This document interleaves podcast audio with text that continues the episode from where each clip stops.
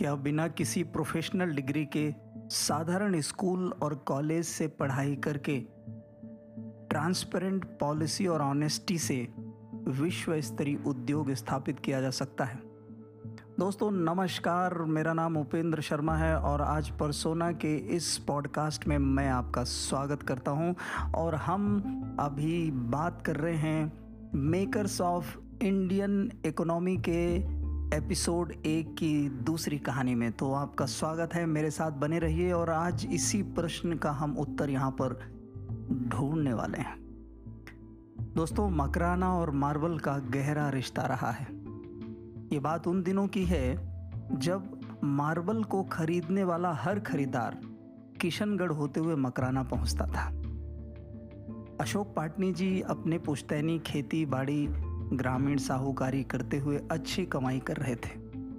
पर वह देख रहे थे कि नई सोच व जोश के अभाव में प्रचुर संभावनाओं के बाद भी मार्बल उद्योग सोया हुआ था। उन दिनों मार्बल लग्जरी उत्पाद में गिना जाता था और अधिक कीमत होने की वजह से अति संपन्न परिवार ही अपने घर, कार्यालय में इसका उपयोग करते थे या फिर धार्मिक धार्मिक स्थलों में इसका उपयोग होता था।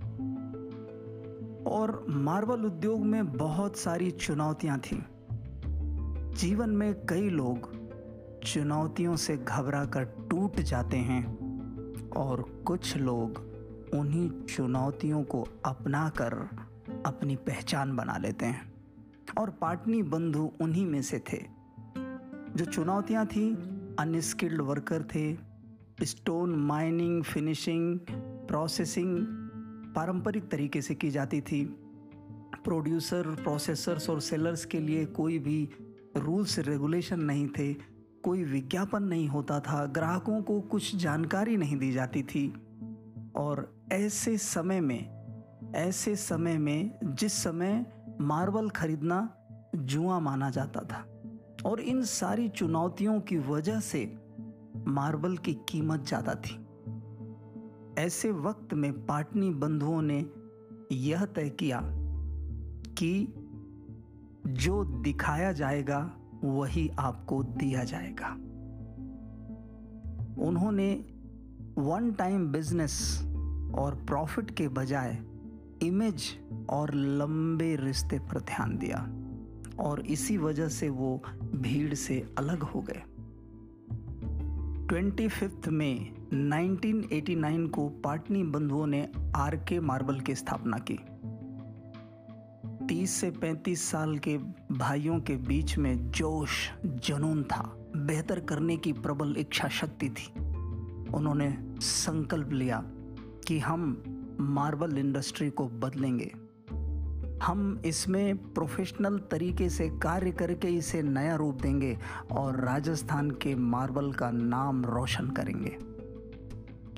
दोस्तों, उन्होंने चार वर्षों तक इस उद्योग का गहरा अध्ययन किया और इसकी जड़ों तक पहुँचने की कोशिश की और अंततः मार्बल उद्योग की जड़ों, अर्थात खदान तक पहुँचने की योजना बनाई।